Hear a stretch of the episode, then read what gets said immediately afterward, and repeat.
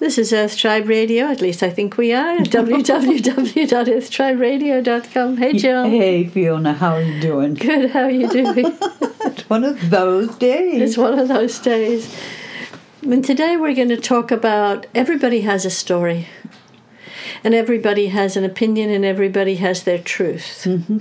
Well, truth is different from opinion, but maybe what's the benefit of everybody understanding their story? I mean you know we all have a story and it's it, it, it the reality of our story may be different from our mental story. And it very often is because we're changing. We- you know it's known now that we change the past with every time we think about it. So every time we think of an experience we change it um, so Just by virtue of thinking about it. Yeah. We don't even know we're doing it, but No. it's what we, we do. And so you take that's why you get two people who've had the, like from childhood who've had the same experience but have completely different memories of it. Um, so what do we do with our story? Well, I think the I I think the key to all of this for me, uh, and to, to, is to know that stories do change. Mm-hmm. You know, they grow and they change, and our stories come from our feelings and our experiences. And our perceptions. and oh our yeah, perce- because of feelings. Yeah. Yeah, Per- and, and perceptions is a better word, perhaps, because it's how we see anything or feel anything at any given time, and wh- what we could feel the next time we think about an event, we could be feeling something different, and so we see a different flavor of that story. Let's put it that way, or a different tune, you would say, because you're you're so into music. So, um, my feeling about this is honor your story. You don't have to stick to it because it's going to change. That that's an important thing. Yeah, exactly. Because it's going to grow and then it's going to drop away. And when you uh, have realizations as you continue through life, you're going to, oh, yeah, I didn't realize that. Okay, blah, blah, blah. So things are going to change. Um, and recognize that. I think the other key is that it's the same for everybody. So if you hold people to their story, not only are you trying to confine them to something, but you're conf- you're not going to get the enjoyment out of the experience of other people's stories. You know, that can be whether it's a tragic story or a sad story, there's still still something of beauty in, in that story as it's personal, it's growing, it's it's a, a, a, it's alive, it's a living thing. Yes, and it's and it's morphing. Yeah. so that you can you can say to yourself it's okay if somebody's changed their story. Because often we think someone's been lying when they change their story. But the truth of the matter is everybody's doing it every time they think. So i guess just allowing people to have their story whatever whichever way they want it. Mm-hmm. Mm-hmm. Um, and you know we can actually tell a fantasy. We've been through this before but we can tell a fantasy. And if we tell it several times it becomes our story. Mm-hmm. So even though it wasn't a reality it still becomes our story so what in a sense is our story is our story our childhood to now you know to now or is it what we've been imagining and it's actually both i think And it could also be uh, chapters in your life, you know? Because I I've always seen my life in, in, in terms of chapter one. That's what I did in chapter one. And that's what, uh, through some letting go of something, whether it's moving to a different country, getting divorced, then you're into the next chapter of your life. And so your life becomes a richer tapestry. I'm not saying that everybody should move to a different country and divorce to get a richer tapestry, but it means anytime you do something that shifts and changes, it changes the story. So then this this story becomes a, a living a living thing, a living thing. You know, yeah and we might want to question our story too yeah. just without judging it, without saying, look, this is wrong.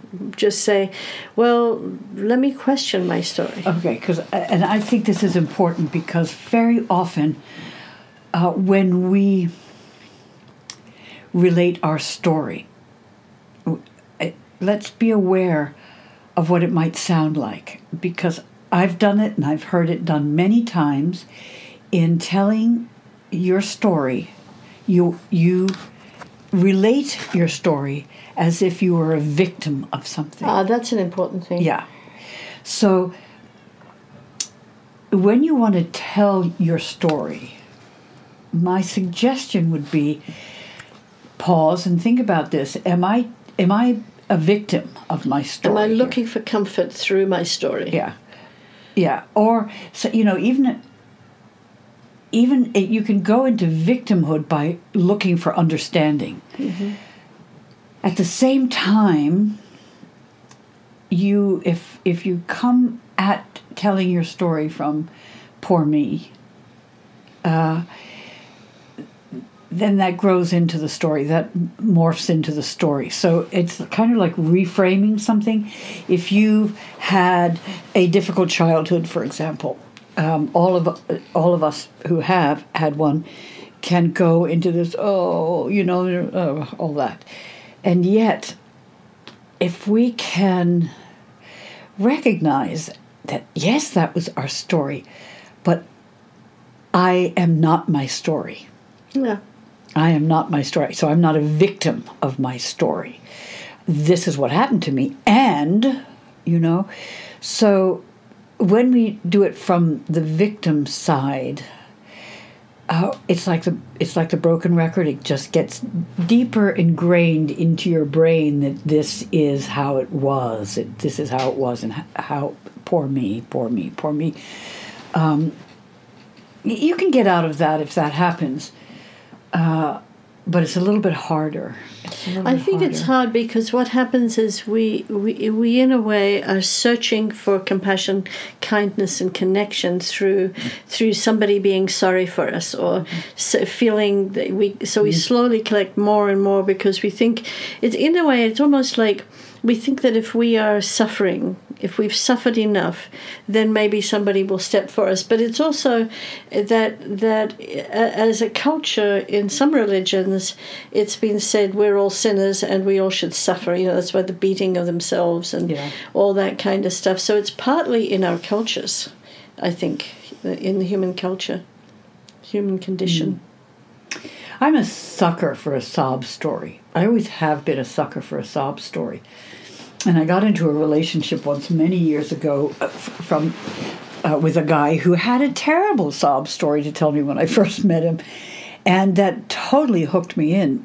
But you know, after a while, it was like, okay, all right, and now, where are you now? What are you doing now? And you know, come out of it.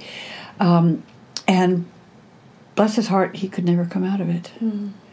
He could never He's come just so attached to the to the, suffering. story and to his Yeah. to his get it, story. you know, and it, you know, when he met my mother for the first time, he kept her up till three o'clock in the morning, telling her this story that I'd been listening to for years, thinking, okay, you know. But that's that was always where he that was his starting point. And so when as we're talking about our stories, our stories grow, and do. you know And we can change them. and we can change them. Uh, but if we're stuck in the victimhood, they don't seem to grow No. like that. So uh, it's a good thing to be aware of when y- you have the ear of somebody or the interest of somebody who wants to hear your story and says, Well, tell me what it was like. Um, ask yourself, uh, from what from what angle am I going to tell this story? Okay, because if it's a, if it's what I've overcome, for example, then from what I'm stuff, suffering from, uh, that gets ingrained into you. That makes your story stronger, but a- opens it up to, more growth, more adventures, more wonderful things coming in. Yeah, and that's one of the ways in which many of the indigenous peoples teach is through stories of things that have happened to pe- happened to people and how they've gone through them and gotten stronger and developed a lot more power and techniques and things of how to live. And so I think if we can look at it more like that, um, everybody has been a victim of something or someone. Yeah. And, And you know, uh, ta- talking about Native Americans, there's um, a wonderful Apache Native American who I met when he walked out of a cave. He'd been in a cave for years, and he came and sat down where I was. I fed him a meal, and then and I had children around me, and he did this wonderful story about there are no victims, only volunteers, and I, you know, I, I had a pause with that. I talked to him afterwards. I said, you know, there are victims when they're very young and very old, when they have no control over th- their lives. They can be they can be victims. That's what I believe. And people could also be victims frail. of of I'm not allowed to have a no. It was like me. There was the whole rape thing. It was like I was a victim of not allowing myself to have a no. Oh and, yeah, and a lot of people, a lot of women who have actually gone through the, Oh, yeah. any kind of abuse, have the idea they're trapped in the idea I'm not not, allowed to yeah. say no. And, and so, and but I've also uh, my sister and I talk about that often. The not allowed to have a no is we were grown up, brought up by our parents never to say no. We were never taught how to say no. It was always yes sir, yes ma'am, yes sir, yes ma'am. So yeah, that that's a that's a big thing. Um, but still, your story is important, but you are not your you are are not your story. Your story is part of you. it's woven where it's Yes. slowly. It's like a weave. a tapestry. That's what- Tapestry, That's yes, what I love yes, to call it. yes. It's not a bathroom rug. It's a tapestry. so it's going to have its depths in it and the many colors in it. And as and as long as you don't imprison yourself by the poor me aspect of it, let's celebrate what you've accomplished through your the hardships that you might have started with or that you had to go through at any time in your life. Um, there's a celebration of the strength of character to get through that. Um, there's no celebration of the victim. Yeah, and you can say to yourself, "I am a tapestry." Oh, yeah. and each one of these each one of these pieces of or each piece of cloth each no what do you call those each piece of the tapestry Yeah. has made the Thread. strength each thread thank you has made the whole tapestry of who i am and i can look down and say oh yes that's that's the tapestry of that's the piece of the tapestry Yeah, exactly. Exactly. I used to tell my son that when he was going through puberty, and he, uh, like a lot of boys, go through a really deep, hard time through puberty. I really feel for them tremendously. And he did. He really went through it. And I would tell him, I said, you know, you're, you're going to do this, you're going to feel things deeply because you've got a very rich tapestry. You know, you're not a bathroom rug thank God you're not a bathroom rug, you know? Those get thrown out very easily. So, you know, you're going to have your ups and your downs and your depths, but that's what's going to make it beautiful for you. So, understand the lows as well as the, celebrate the lows as well as the highs. because each one of those is weaving another piece of the tapestry. Exactly. There is one thing, and again, we have talked about this before, and this is not for everybody. But if you feel you can, you can go and redraw your your your past. You can, if mm-hmm. you feel that it's possible for you, to go back and imagine a story different than the one you had. So, say if you want to cut something, you can re you can be the director, producer, and actor in your story, and you can rewrite it if you want to, and then just keep going back as if it was rewritten. This is not for everybody, but for some people, it's helpful. Yeah. The way I'm doing it, um, because that, that wouldn't help me, but I can understand where it would help others, is to, um, you know, be a camera lens and pull myself back into the wider picture, the bigger picture, wider, wider. So it goes back to not only my childhood, but let's take it back to my father's childhood, my mother's childhood. Where did they come from? What did they experience? What what made them who they are when I was born and and what caused some of the the, the abuse? And I understand it a lot better. uh, You, know, I, don't and, but I can yes, I can make it a point like, you know, they should never have been parents, but I'm so glad they were because I wouldn't be here if they weren't. But it takes that edge off if I can pull it back to the wider angle, the wider perspective. So I'm not just including me in my story, I'm including others in the story. So I'm making the story wider and more encompassing. Yeah, and every single person that has abused us or anybody else is suffering. Yes, exactly. Nobody does it.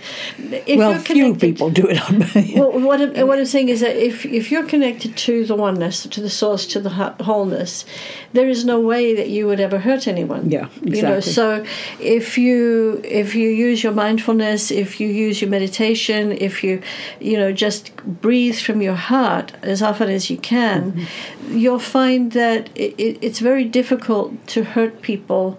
Um, and I'm not saying that we should be tiptoeing on eggshells all the time, but you know, sometimes you have to speak straight because Yeah. it's just what feels true. But also in, in relaying your story, or if you're listening to somebody else's story, whether it's somebody you know well, whether it's your sibling, a parent, an uncle, an aunt, or somebody you barely know,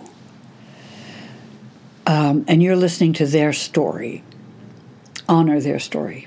You don't have to argue with them. No, No, but and Or if you try see, to teach them Yeah. initially either. Yeah, and if you see, it's very interesting to experience. Say it's your your aunt, and you sitting down, and they're telling you a story, and you remember the event very well, but you've seen it from a different point of view, from a different place, from a different age, different circumstances.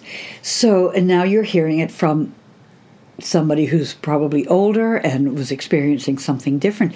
That's fascinating. And we don't know that it's fascinating if we don't listen to it. If we're trying to fix it, If we're A, trying to fix it, argue with it, interrupt it. tell just- them that it's not right because we saw it differently. Yeah, no, that's that's the thing. You could always say, "Hey, that's really interesting." From that, from from your perspective, I find that very interesting. Doesn't mean you agree with it, but it's it's acknowledging what they've said to you. They feel that they've been heard. That's important. It is, and I remember when my parents moved to Australia from South Africa to get away from um, the persecution and so forth that was going on in South Africa. They were activists, but uh, Dad used to tell he they had started fifty years old f- for nothing. They couldn't bring much money, and he was a writer, a naturalist, so that didn't transfer to Australia. So they had a really hard time. And he used to tell, recount his war stories, which were very highlight of driving from South Africa up to Egypt and all mm-hmm. the amazing experiences he had mm-hmm. with people and what he saw in the mountains of the moon. And he would keep on re- relaying the same stories. Mm-hmm. So when I was about, you know, my teenage years, it was like in my mind, I didn't say anything to him, but it was like, oh gosh, you know, I'm hearing this for the 546th time. but as I got older, I realized if I listened to that story, he was gaining something from it. Yes. It was feeding him. It was giving him Yes. just some kind of a some kind of um, a lightness in his life to remember looking down into the mountains of the moon, or you know, going on these big this big journey with all these other guys and this you know. And I just said to myself, "You have never heard this story before." This is the first time you've heard it. And if I hear it for the first time ever, it's amazing. If I judge it because I've heard it a thousand times, then he loses and I lose. But if I hear it for the first time, realize that it's giving him a gift because he wouldn't be saying it unless it was feeding him in some way. Um, because they weren't ones that he was trying to work out, they were just wonderful experiences that he'd had.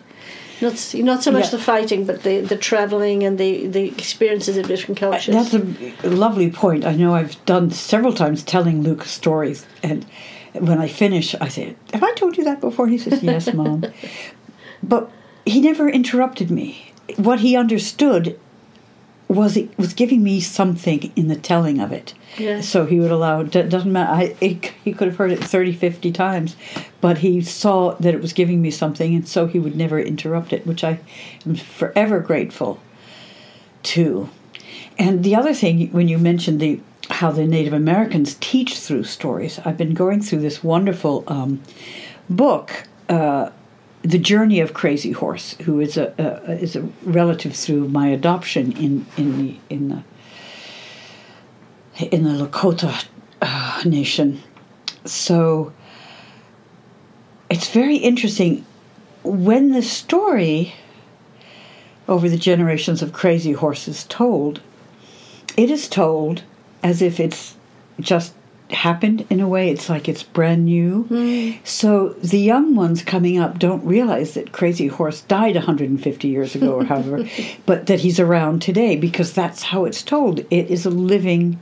It's a living Ah, so story. stories to them are living. Yes, which exactly. Mm-hmm. is which is I guess what my dad felt too when he told those stories. He was he was traveling in these trucks, looking at all these wild animals, you know, having these amazing experiences as he went right through Africa, and it was it was for him as you're saying that it was an alive thing for him. I him. think that's the point we're trying to make in our stories. Our stories are living.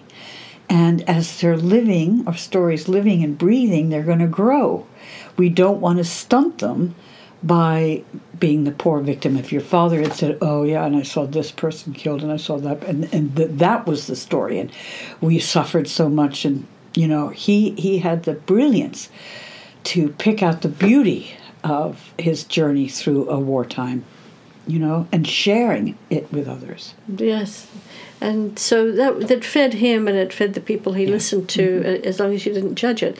And so we might want to ask ourselves today it's not a bad idea. There are some people who write their stories. Mm-hmm. So uh, Cynthia Waring, who we've had on this show, she's very much uh, help very much into helping people. That's not quite the right way to say it, but she offers courses on how to help people tell their story on Deena Metzger as well. She had Oh, really? she she taught Cynthia Waring, so we want to give her credit too. She was a wonderful teacher. Cynthia's a wonderful teacher of how to write your story. And I think sometimes it's helpful to get it down on paper or on computer. It's no longer so much on paper for many people. Uh, so say to yourself, my story is a gift, and it's my choice as how I live it and experience it because it is an alive thing, and It's a living thing. it's a living thing. And uh, we can find incredible gifts from it if we just know how to walk with it. I'll say amen to that. This is Earth Tribe Radio, www.earthtriberadio.com. You're home on planet Earth.